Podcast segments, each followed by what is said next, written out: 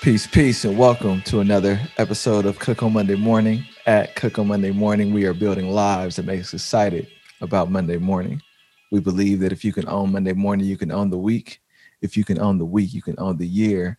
And if you change your year, you can change your life. Today, I have the good brother, the good blessed brother, Carl Sherman Jr. I'm sure he's gotten the the joke Carl's Jr. most of his life. but uh, even, even more so, my middle name Oscar, so I got it all. Oscar Mayer Wiener, like all of it, man. I'm shout with it.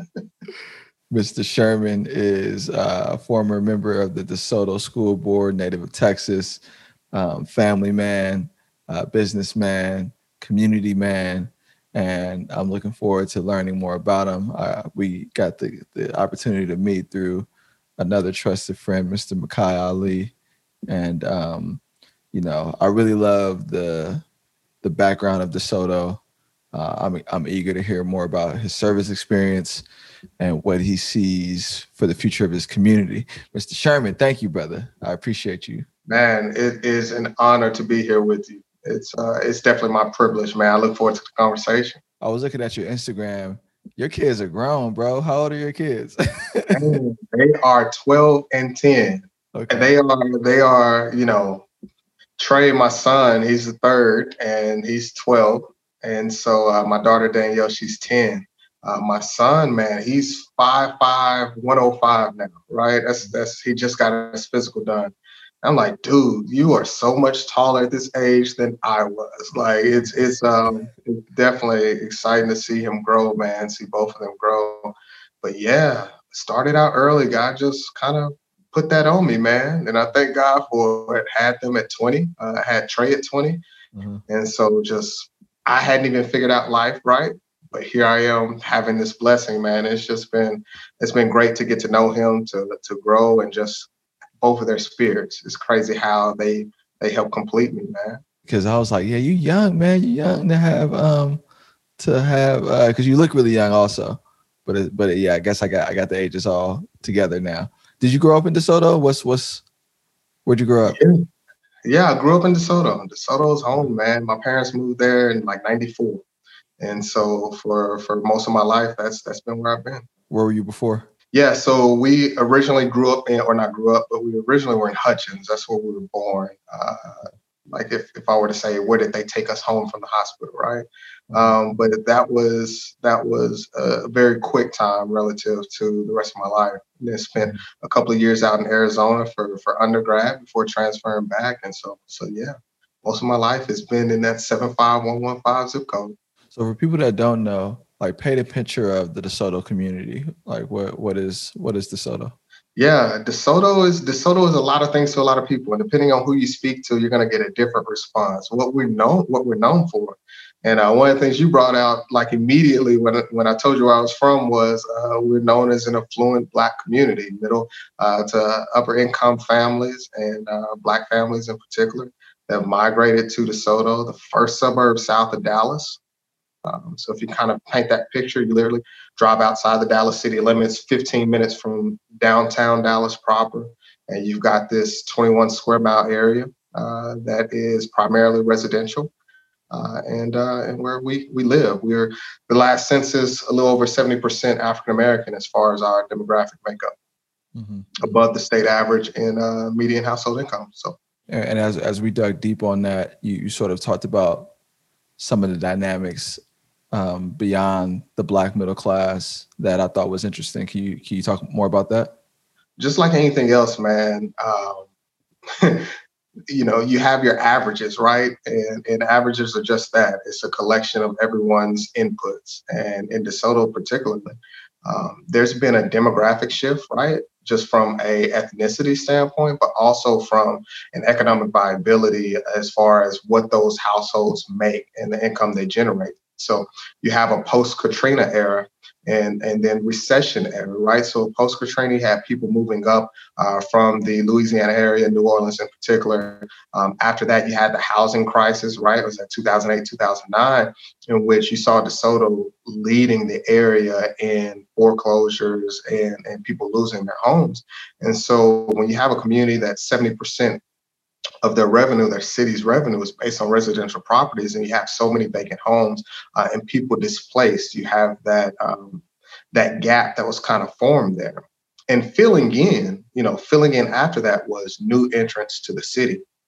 And you know, people look at DeSoto as, hey, this is a place I want to move. This is a place I want to raise a family, especially if you have um, young African American men and women who you're trying to groom for success, right? It's a suburban community, um, great educational system, that dynamic there.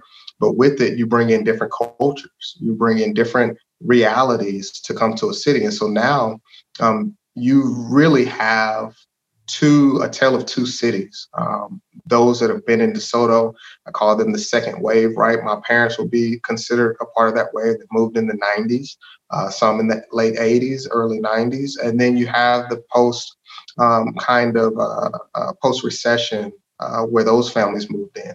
And they are not the same. And that's not a slight against anyone. It's just the realities, the cultural um, makeup that we have that we all bring to any conversation is different.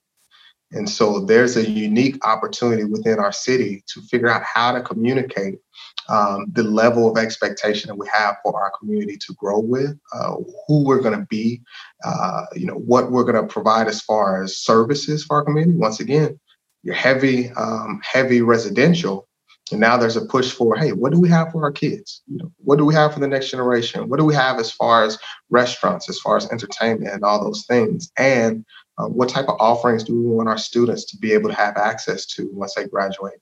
graduate high school. And so there's a lot of conversations in a city that's just over 70 years old as far as incorporation um, that we have to have. Yeah, and I, and I want to get into your experience at the school board. Um, you, you served two terms there, and I and I you know I got the sense meeting you that uh, your work in politics wasn't over, or I don't want it to be over for you. You know, I don't know what you ultimately end up doing, but um, but I definitely uh, like hear the way hear the care that you have for the city and and the um, the ideas that you have around improving it. Before we get into the school board stuff, though, I do want to ask you about sort of like some some of the some of your early influences around leadership.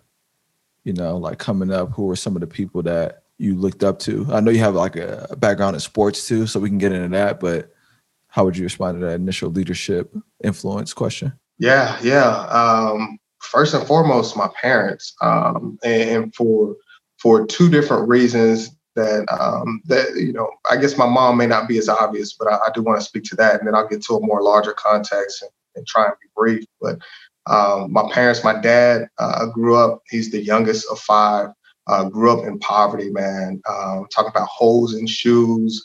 Um, mom was a cafeteria worker. His dad left them when he was five years old. Just, um, just really in um, in dire straits for most of his life, right? Um, and so he had me. I'm the oldest of five, and, and my siblings, and he actually stayed in the picture, right? He he was literally the polar opposite of all of his life experiences of what a father should be, uh, the type of engagement they should have, and uh, and so you have this person who grew up in poverty um, in the South, right here in Texas, and at seven years old, literally pulled me out of school. We got on a plane, flew to Houston uh, for his first investors meeting for the company that he that he started, that he would eventually take public, right? Uh, and so I saw his leadership traits um, on display. Our conversations at the kitchen table were different, um, I'm sure, than, than many families because we talk business um, at a very early age uh, and time, some of the dynamics that it took uh, to lead not only an organization, but he was a leader in the church uh, as, a, as a deacon and then an elder. And, eventually a pastor. My mom, um, the same type of leadership traits from a different standpoint. My mom's from Chicago, man. She's from the North. And you know, you're well traveled here in the States. People from different areas behave and move very differently. Mm-hmm. Um, and so I got that ambition, that drive, um, uh, the intestinal fortitude that it takes to start something, stick with it, finish it, and not care what anybody around you says, right? Uh, from her, um, her ability to lead and raise a family as my dad was out doing all the things, traveling and, and all those things. She kept everything together at home. She was the glue that bound, bound us all. And she was that person that pushed us to um, to challenge ourselves to do new things, right? Uh, so my first public speech was at like four years old, and that was because she made me. she pushed me up there, right? Mm-hmm. And she mm. would very quickly tell us, you know, I'm not raising you to just get in line and follow because that's what everyone else does. I'm, I'm raising you guys to be leaders, uh, and so she did a great job kind of imparting that to us. Um, outside of those two major influences, right? A lot of them, uh, man, when you talk about our community, specifically as, as a black male in America, America, a lot of those influences came at a later age. And, and, and that came really, you know, more so college and later in life as I figured out who I wanted to be as a person. Uh, and so I would say Stokely, man, was was a major influence in my life because at a time where you had all of the different approaches, right? So you had Martin's approach, you had Malcolm's approach, and then you had Stokely. And Stokely just just one of the things that he said that just stuck out in my mind, man, is um, you know, you have a fallacious assumption to think that America cares about people, right? And I was like, yo, this person said this like that they have a conscience. Like America doesn't have a conscience institutions don't have a conscience. And so you kind of step back and look at life differently. Um, it's a different approach to addressing any type of issue that you have, which is calling it for what it is and then taking the steps necessary to deliver the change you, you want to see. And so, um, so he would be one that sticks out in my mind, man, as one that's an undercurrent that I really don't have an opportunity to talk about a lot publicly. Um, uh, but yeah, I would I would say Stokely, man. Yeah, yeah, yeah. Uh, you, you go you gonna take us in another direction. oh man, because uh, I haven't had a chance either. But like at my school board meetings, I would say Stokely is the person I quoted the most. You know. Yeah. Kwame Ture. I didn't really discover him, I would say, until college or post college. But um, his I really found him on YouTube you know, because you, you know you heard of Stokely, you heard of Black Power, and you heard of some of the other figures of the time, but to hear how um, to hear about the the Black Panther Party for political action in, in Mississippi, and to see him conduct these interviews, how articulate and like um, forceful he was, uh, it was like you know, it was it was impressive. And then and then I'm gonna say this: this is not, you know, uh Carl talking. This is me. When, uh, go for it. Go for it. When Bill Clinton was talking reckless about him at the John Lewis funeral, I was hot. I was like, hold on, bro. I was like, hold on, hold on. You was locking us up and Stokely was getting us free, beloved. What you talking about? yeah, yeah, yeah, and it's not the first time that Bill has said something. Former President Bill Clinton. I'll put some respect on it, right? On the on the office holder. But uh, it's not the first time he said something reckless, man. But I, I think it speaks to man, speaks to our culture, right? And our responsiveness to advocates. I'm not even gonna put air quotes up there, right? But people who don't have the cultural reality um, of us, the oppressed, just historically marginalized people, um, but are thrust into the forefront to push for our issues, our cares, and our concerns, right? There's just a different level of response and care that you have to look at people and say, you know what, this person's operating out of their reality, out of their context. And you know what? They may know a little bit more than I do on this subject because this is their lived experience. And of all places to talk about it at a funeral of another like civil rights leader and icon, it's like, come on, man. I appreciate that you brought up Stokely, and that's like a a, a driving force for you. Um, but I, and I think hearing him for me was about like, and, and Malcolm really was like the courage to call out like in your face, and and it be supported, you know what I'm saying? And and there's like or this not. like go ahead, go ahead, go ahead. I know I was just gonna say or not supported, like supported or not. Like, mm-hmm. you know, and and I know, yeah, I'm sure based on the way our conversation is going now, I'm I'm more than happy to talk about that as it relates to local politics and my time on the school board. But I'm sorry to interrupt you, man. Go go ahead. Yeah, well, yeah, I mean, I meant support it in the sense that like what what the, he's saying, he's backing up.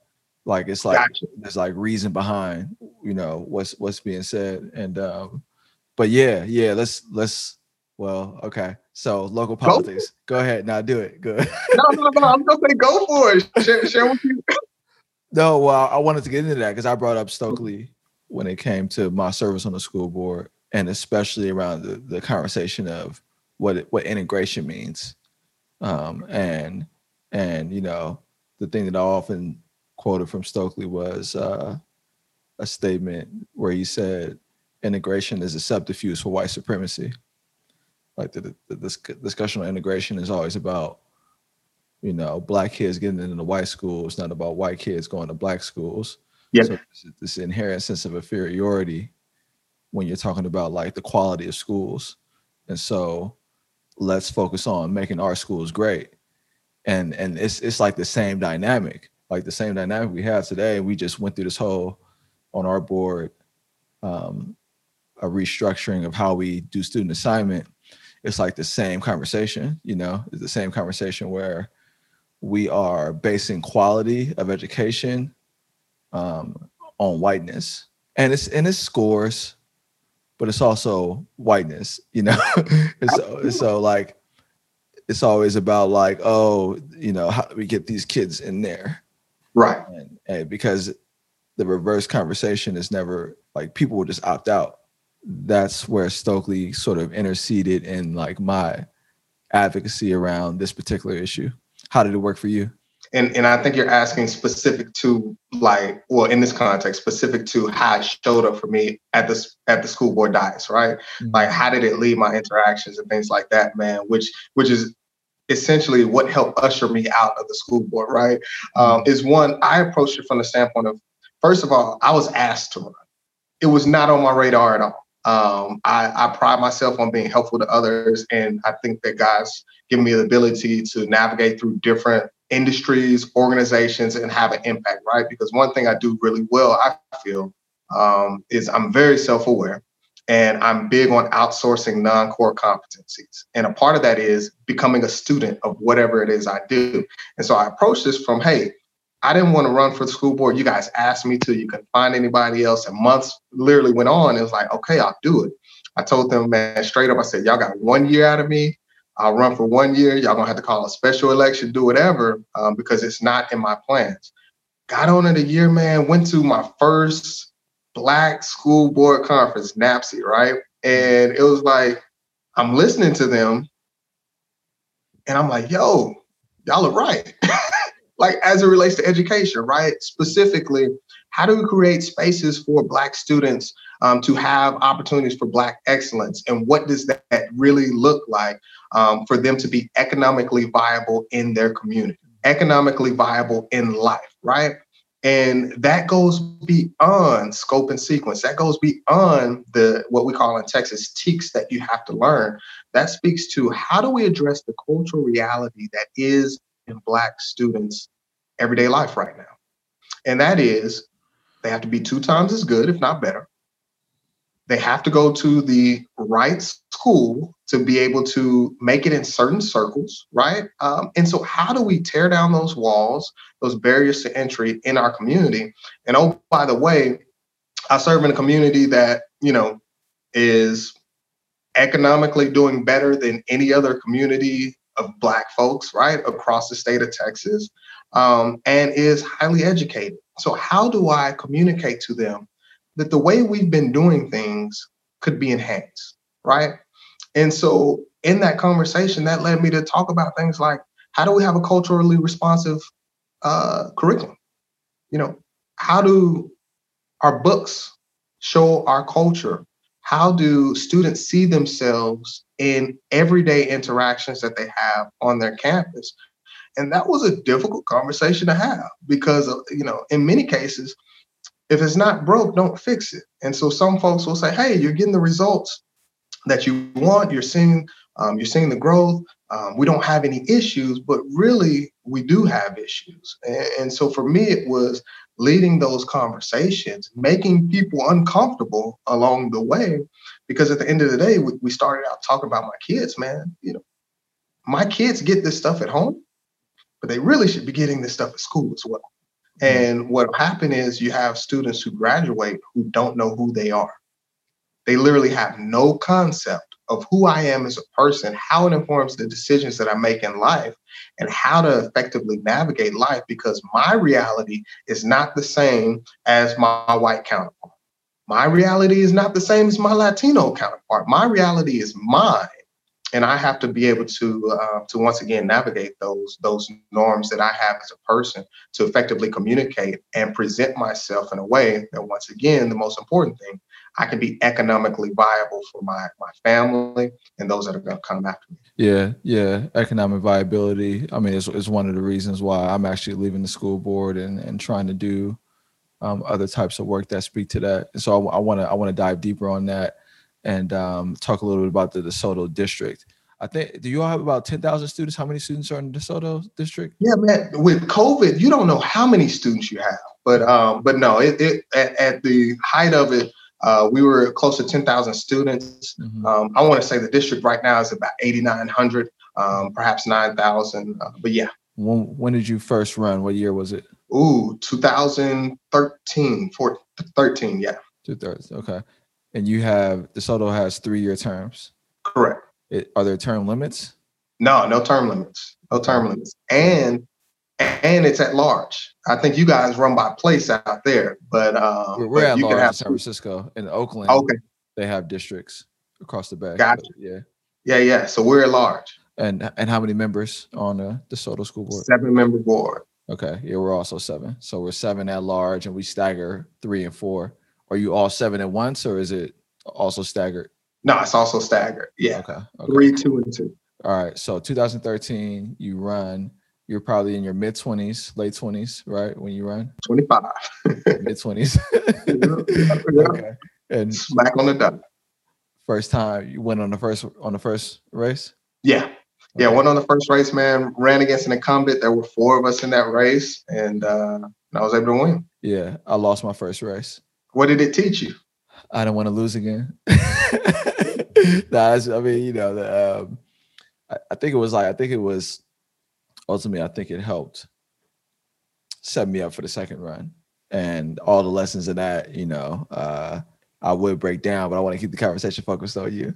Got you. So, twenty five. I guess you you have both your kids by now, right? Mm-hmm. And you're in your first term on the DeSoto School Board. Uh, what is like? Well, walk me through the walk me through that first race. Like you said, people convinced you to run. What was that first race like for you?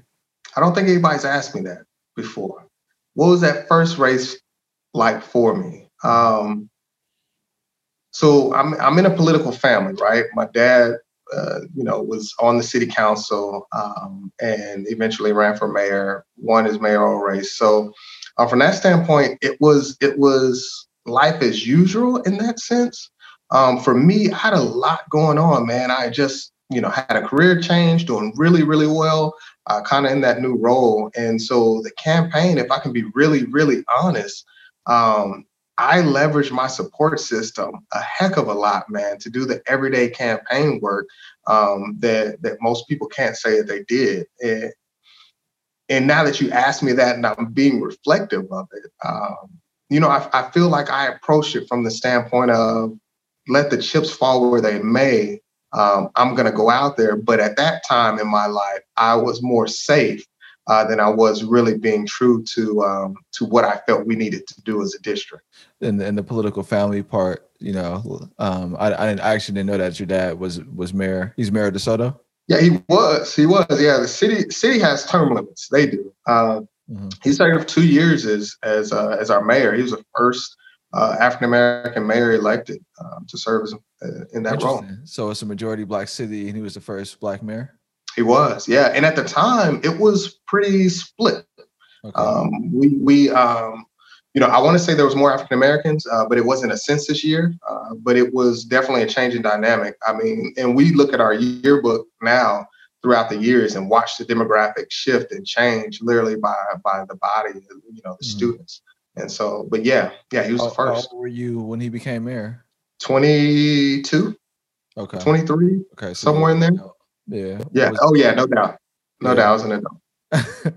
oh yeah. No, we we stuck his last term as pres as um as mayor. Uh, there was a year where he was mayor and I was school board president at the same time. So that was pretty pretty neat. Now you talked about the influence of your parents in Stokely, but now hearing a little bit more about some of your dad's work, it sounds like he's pretty accomplished. Yeah, yeah. No, I, I, I like to think he is. Um, you know, he's he's currently our state rep right now as well. Uh, mm-hmm. so he's still in, in public office and, and, fighting on behalf of, of the you know folks here in the local community. But but yeah, no doubt. When you put it in context for um, his experiences just growing up, uh, there's no way that someone would say, you know, hey, this is going to be the person that's going to rise and ascend to this level. And you say you're you're the oldest of five. Yep, yep, oldest of five, man. Okay. There's a full yeah. decade between the oldest and youngest. So yeah, y'all really in the South. It's still got big families out there, man. Ain't nobody having kids up here. like, man, I, you know, I, am not even gonna, I'm not even gonna respond to that in the way that I, that I, would, I would naturally, man. But yeah, yeah, no, big family. How how young is the youngest sibling? Yeah, so he's 22. Are they all in politics? What, what's going on generally with people? What's oh no, I'm the only one that did that did politics. Um, so so I'm the oldest, 32. Uh, Ryan, my sister is uh, we're 19 months apart. Um, she's actually married to Jonathan Trailer, who uh, is who I manage, right? Kind of okay. talk about offline. Um, and so she's she does her own blog and, and wife life and all of that good stuff leads to women's devotional um, and then the middle uh, is ellis he's a fireman in DeSoto. Uh, and so once dad was no longer mayor, he could actually work for the city, right? So he, he mm-hmm. did that. We're seven years apart. And then there's Erin, and she is, man, she is living her best life. I love the spirit that she has, man. She just recently graduated college.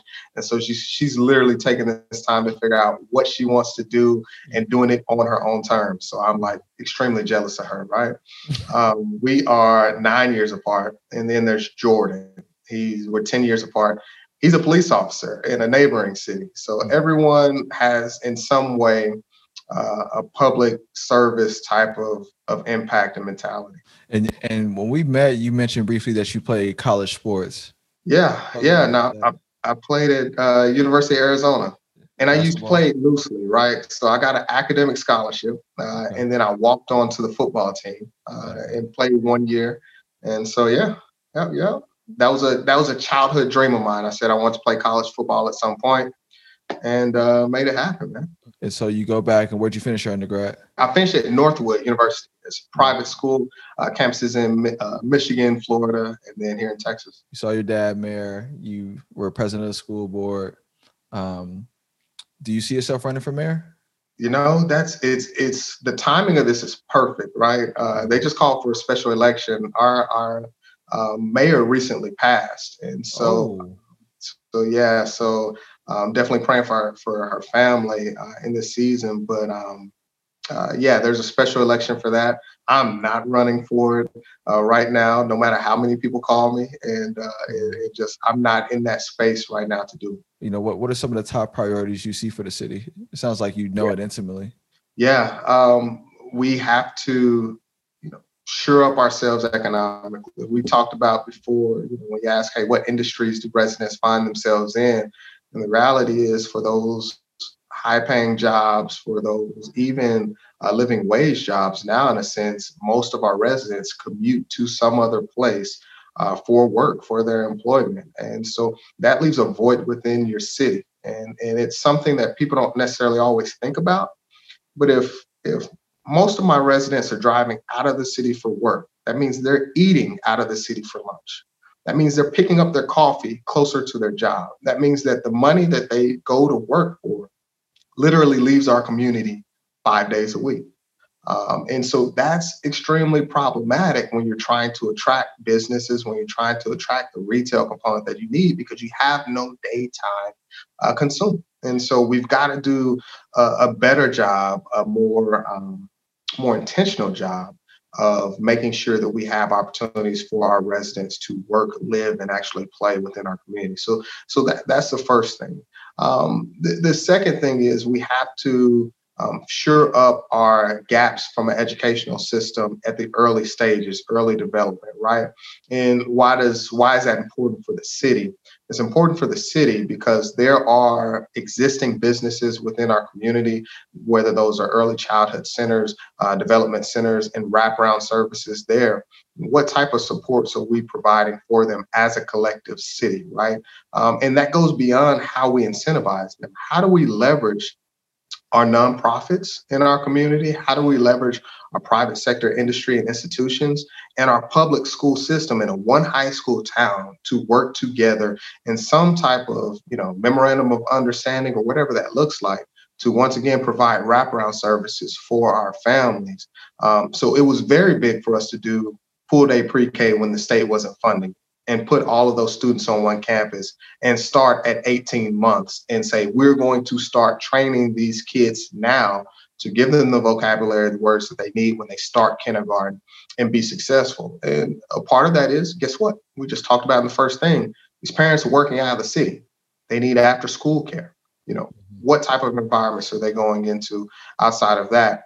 Uh, and then the, the natural retail component that we have to look at as well, and really leveraging the land here. And you don't know this right from Adam, but we have a major thoroughfare I 35, busiest state or busiest highway in the state, runs right alongside the outskirts of our city.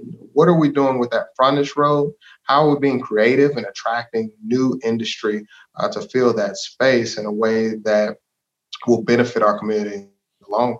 And so part of that you know, it seems easy. It seems very simplistic.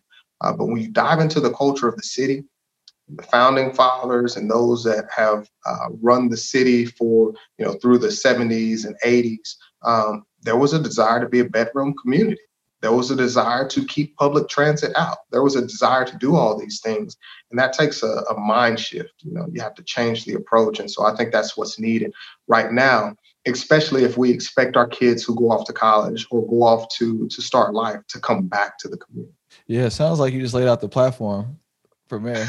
it sounds like I'll cook on Monday morning. Carl Sherman Jr. just announced his candidacy for mayor of DeSoto, exclusive for the people. Man, you know what? And it would it would be idea. I hope and I and I would love to see that be a part of someone's platform because uh, just if I could be real frank, and this is my my conversation with po- folks in our community now, we spend time outside of DeSoto. We spend our money outside of DeSoto every day. And then people, the natural thing to ask is, well, why the heck do I live here? Mm-hmm. If I, and when I ask my kids, hey, if you could pick any city, and I've and I've done this, if you could pick any city, um, you know, where you want to live, you know, where would it be? And when they get out of, you know, I want to move to LA, and you know, I like to live in Chicago for a minute, and we say, okay, locally, where? It's not DeSoto, and the reason is they don't spend time in DeSoto. When kids have a birthday party, they're in uh, surrounding cities. You know, when we go out to lunch, we say, hey, pick where you want to go uh, more likely we're in Dallas. We're downtown somewhere, you know. And so, um, what ties do people have to community if there's nothing that binds them there outside of a public school? Mm-hmm. Right. Uh, at some point, that affinity wanes. And so, yeah, I would hope, man, that someone would take this serious, right, and run it as a platform issue. But then, more importantly, uh, take steps to to actually enact it. You sound like you sound like that was a good deflection too. You're like a pro this, bro. I was like, that was so smooth. I was like, oh yeah, yeah.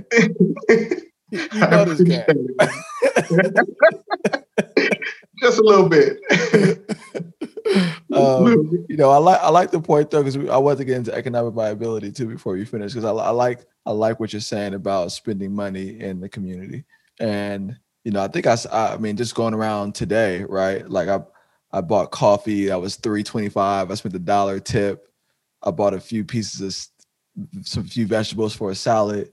I bought a, a, another salad somewhere else. Like I probably spent like 30 bucks today walking in this vicinity. And all none of the businesses here are owned by black people.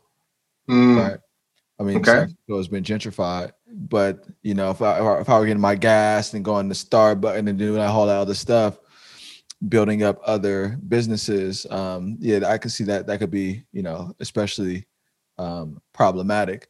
But one of the waves that's happened, especially in the Democratic Party, is this whole um, democratic socialism, like it kind of comes off like as an anti-business, pro-tax agenda, which mm-hmm. um, which makes it really difficult for it, hurt, it hurts the small businesses the most because the bigger people can uh, afford to absorb the cost or they figure yeah. out they have the resources to to Navigate maneuver around the cost you know yeah. and so like the the commitment to building a city that works business wise is kind of like lost in the bay area like we don't have hmm. cities that work i mean cities businesses are here but the biggest ones are staying and and it so it seems like in texas people still got some sense I don't know, they could be progressive and still not want to kill business. Yeah, you know I'm saying that's what I'm hearing coming from you.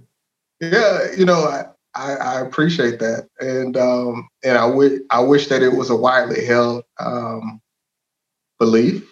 I'll say it in that way because on, on one end, and this is and this is a problem with a um, two-party political system, right? Is that a lot of times the common sense things are lost and it becomes a you know what what do the unions back okay that's what the unions back that's what we're rolling with. Okay what does what does the business owner the small business owner back? Okay that's what they that's what we're rolling with. What are states rights in all of this right? And so i think that a lot of times those issues become the issue of the day but they ignore the real everyday concerns of people who the institutions are called to serve right? And that's without us getting into lobbyists and just the ability for people to have access to elected officials. That's that's not talking about that that at all. But that is to say that local government, the beauty of it when we say all politics is local is that I should be able to reach out to my city council person. I should be able to reach out to my mayor, my school board official, my state representative. Uh, hopefully, you know, congressional districts are a little bit larger, more dense in population, but you should have some level of access to them for the everyday concern to be heard. And, you know, a lot of times when it comes to our response from once again elected office, it's it's driven by businesses and institutions. And so then you have to look at the policy, you have to look at what's in place and figure out who it benefits or whom does it benefit. Right? We had a presidential candidate say that, that uh, corporations are people too.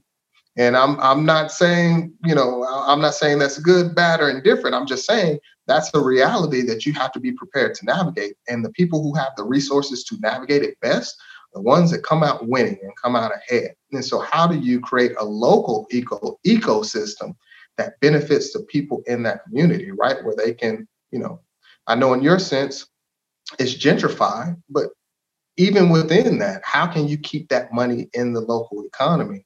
And then how can you get people who live in the community to be more representative of the business owners who are there, right? Um, and not just someone that comes in with the resource and says, I'm going to open up shop in uh, this Black community or this Latino community, even though I'm not culturally representative of the people that I'm called to provide a service for. Mm-hmm. And so um, it's it's a difficult thing, um, in my opinion. Once again, just because of the construct, a two political party system um, does not represent what's needed for individuals uh, completely. Yeah, I actually I'm one of the few people maybe that actually read Ice Cube's what he's been pushing out around the contract with Black America. Yeah, and, yeah, and um, you know, written by really respected academics. Uh, not really old ideas, like very like familiar ideas. People that actually read it and and it got wrapped up in this like this finessing like oh he's with Trump thing, it really got just like lost, you know. Yeah. But what what I appreciated about a lot of the tenets of that uh, agenda was um, a focus on economic development for the Black community, and mm-hmm. and the need for capital injection, and like a, a, lot of the a lot of these policies that are well intentioned that uh, you know, whether it's like minimum wage or health insurance or like uh, whatever whatever the thing is to to to make sure people who are working can afford to do what they do. Um, you know, the, running something and being profitable to actually keep it going makes it difficult, you know, unless you like, unless you can raise the money from some other place. And you and you're you're already familiar with this. You already you already know some of this stuff. A lot of the people that run businesses in, in this community, this neighborhood that I'm in, uh, you know, they don't live here. And I and I'm like, oh, that I mean, that's probably smart. you know what I'm saying? like, like they, you know, and then I was talking to the grocery store person, you know, I'm like, how do you hire someone to work at a grocery store in San Francisco? Hmm. Like, where where are they commuting from? Because you you don't work at a grocery store. This is like a, a very big assumption, you know. Yeah. But basically, the average rent here is twenty eight hundred dollars, right, a month. So you're gonna work working fifteen dollars an hour, seventeen dollars an hour, making paying twenty eight hundred in rent. That don't make any right. sense. Like, where are they living, and how do you right. work at it? You know. So I got a lot to say. I don't know. Yeah. What's your response to me? no, no, no. You, you're you're spot on, man. And and um, I feel like this is a conversation many people don't have, and I really appreciate it. Uh, appreciate the opportunity. You can pick up on people who are very intellectual and studious and measured. Um, and when I say measured, not from a, a standpoint of caution, but measured in their response to get the whole complete picture before they actually open their mouth to say something. So, in full disclosure, I haven't read Ice Cube's um, uh, his full statement on the plan for Black America. I, I, haven't read it, but I also haven't commented on. And and that's because once again, I haven't read it. But I know this about people. And what I learned that was increasingly frustrated over my last couple of years in it on in service, and it changed the way I navigated things is people don't read just hmm. people flat out do not read. And so they're being dictated to uh, from a media talking head or influencer who may not be well versed in the subject, um, who is going to pick up whatever clickbait there is to put it out there and we take it and run with it. Here's a reality. Um, while I'm a registered Democrat and listed as a Democrat, I'm pro my community all day, every day. Mm-hmm. And the reality is, if Trump came to me and said, Carl, you know, we're going to support your candidacy uh, for mayor of DeSoto or for whatever office, and and we're going to let you stand on whatever values and how you feel like you can deliver your community and make it more economically viable for the years to come. I don't care, and I probably shouldn't use Trump, right? But at the end of the day, at the end of the day, my community should trump whatever the resource is that's coming in to support it. And if I've got access to a Trump White House or a Biden White House or a, a Kamala White House, whomever it is, it's important and incumbent on me to leverage my access to be a benefit to my community. But many cases we ignore that, man. We just we just oh, I'm not going in. Ah, you you you got me going, man, because it's so disheartening to hear it and see it and you push back and you say, well, what about this? You know, what about this tenant? Did you think about this? And oh, I don't know. I just know, you know, Trump ain't for us, and or Biden ain't for us, or this person ain't for us. It's like, okay, well, what are you going to do? How are you going to navigate the next four years, no matter who's in this office, the next three years, no matter who's in this office, to get what you need for yourself and for your people? Um, and once again, I feel like that's a lost art these days, and and and it goes back to a two-party system. You know, it's it's putting ourselves in corners of the room and then saying, okay, you know, after the election, we're all going to come to the center. But the way things are, as polarized as our country is right now on issues that that have varying levels of importance in the everyday interactions in our within our communities, um, that has severely limited our ability to be at the table to get what we mm-hmm. need done. I completely agree. And the, I mean, when it comes to partnering with Trump or Biden, like whoever is going to help the people meet objectives for the people, like if the people are the objective, then it, it really shouldn't matter. And um, part of this game that's problematic is, you know, if you're in the seat, people say stuff and maybe they actually believe it, but maybe they they don't, and they're just saying it to appease the base. They don't want to like get rejected by their base or whatever. So, you know, um, they can't publicly uh they can't even like see collaboration. It's like mm. career detriment to seek collaboration with somebody that is from an opposing view. And you know, like I, I had on um editor in chief of the Root on the podcast, like back when the pandemic started. The truth is, when Trump got elected, media won. Like they all had record profits, and the clickbait was crazy, right? Like he he made a lot of media people really rich. Yeah. Of like the fears of like what he was doing, right? And yeah. was a part of that. And I, you know, and so I was trying to like get the lady. Uh, she's so sweet. I was trying to get her to admit that Trump, like, it's something that Trump did that that was like, okay, you know what I'm saying? And not that I was looking for her to because the re- the reason why I loved uh, what she represented, what the paper represents, was because she said that we don't care like anybody can get it like if over our people anybody can get it right so over our people if if anything happens that's a w then like we gotta like hey thank you you know yeah. like, i don't care who he is if he letting out people out of jail thank you yep, yep, yeah black colleges money you know what i'm saying so um so now that he's gone right right this we record this post-election it's not really relevant. But what what what I'm what I am concerned will happen is that people will go easy on Biden and Harris. You know, all that energy they gave toward Trump, yeah. hysteria, they're gonna go easy on them. And yeah. and they're gonna go back to sleep, you know. Yeah. yeah. So, what I'm hoping is that they keep that energy. Like you was all upset, keep that energy, you know. Right. Right. and, and then you had to point out what were you upset about? Mm-hmm. Like it's it's we we're good, and I say we just we as as people um, in a busy busy world with a million distractions, right? Uh, and news every day of the week. We are good for hollering when it hurts, but not sticking around to see if we fix the thing that actually hurt us in the first place, right? It, we get we get excited. We going to the polls because this that you know, and then we good. We got there. What policies coming out? what changes are, are really going to be in place to affect us? You know, um, it, it's I hope for a new day, um, and, and I think if if I can just be real candid, it's going to be more of a shift in our elected officers and officials that we put in these positions to keep that energy going because it's very easy to get in there and become complacent if your heart wasn't there in the first place.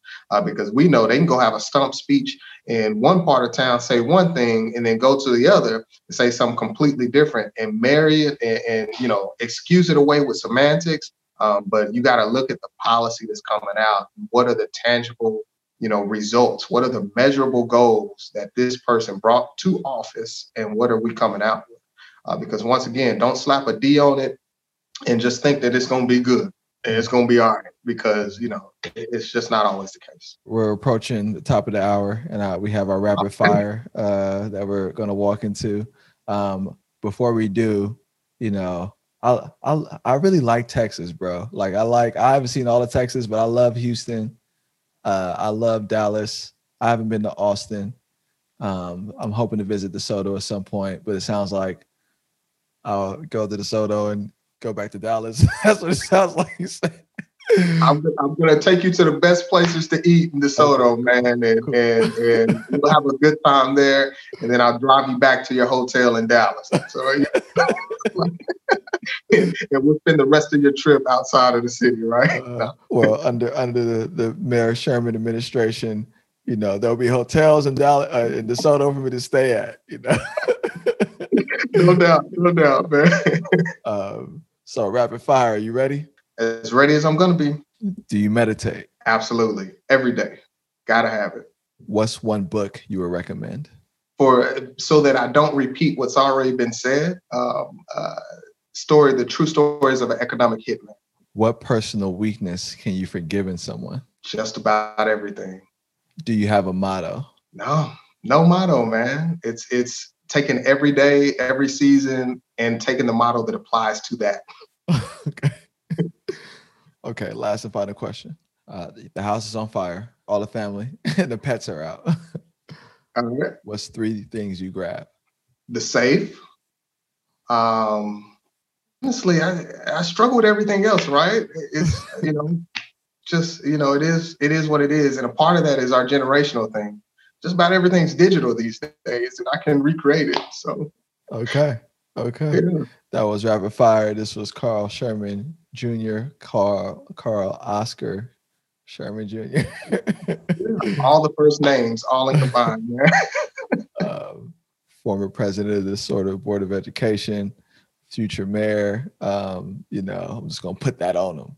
Just put it on. uh, family man, good brother. Thank you for doing this. I appreciate you. Hey, the honor was mine, man. It's been a privilege. Thanks for having me. Peace, peace, and thank you for listening to another episode of Cook on Monday Morning. At Cook on Monday Morning, we are building lives that make us excited about Monday morning. We believe that if we can own Monday morning, we can own the week.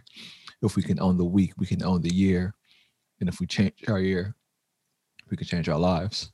I'd also like to thank, of course, our listeners. Thank you. Please consider subscribing to Cook on Monday Morning, the YouTube channel, if you haven't already. I'm grateful to you and I appreciate your continued support. Share the podcast with a friend. Uh, help us grow our community of doers and you know, if you listen, if you're listening via audio, also subscribe or rate and review it on Apple, if that's how you enjoy the podcast. Now, if you're interested in starting your own podcast, I wrote an article. It's called How to Start a Podcast During the Pandemic. You can find the description in the box below. It goes over the equipment that we use and some book recommendations that could be helpful in considering an approach for you. Cook on Monday Morning is a product of the Luther Harris Holding Company. We work in partnership to create solutions that drive social impact. Uh, we do that by building strategic partnerships between businesses and government. Uh, we recruit diversity talents at high impact roles, and we help companies drive impact in the communities where they do business. If you'd like to learn more, send me an email. I'm at info at stevoncook.com. I'd like to thank the people that make our podcast possible, our videographer, David Topete. Thank you, sir our copy editor, uh, Fernando Sico Marquez and Devin Sketchinger. Thank you both. Now I get up every morning with the intention to create value and showcase my love to the people that keep our cities moving. They are our teachers, school lunch workers, custodians, social workers, firefighters, police officers, EMT workers, garbage collectors, bus drivers, and nurses. They are our employers the folks creating jobs and keeping our economy moving. They are our gig workers, stocking our shelves, driving our ride shares, delivering our food. To all of you, this podcast is for you. You live in places like San Francisco, Oakland, Richmond, Antioch, San Mateo, Los Angeles, Dallas, Houston, New Orleans, Baton Rouge, Miami, Orlando, the Carolinas, Virginia Beach, Milwaukee, Kansas City, Cleveland, Detroit, Harlem, Brooklyn, and also uh, shout out to our folks on the continent of Africa, uh, Nigeria, and also you know in the islands in Jamaica, uh, Kenya, and Ethiopia. To all of you, this podcast is for you. This message is touching the world and will continue to because of you. Until we meet again. Peace, peace, and we out.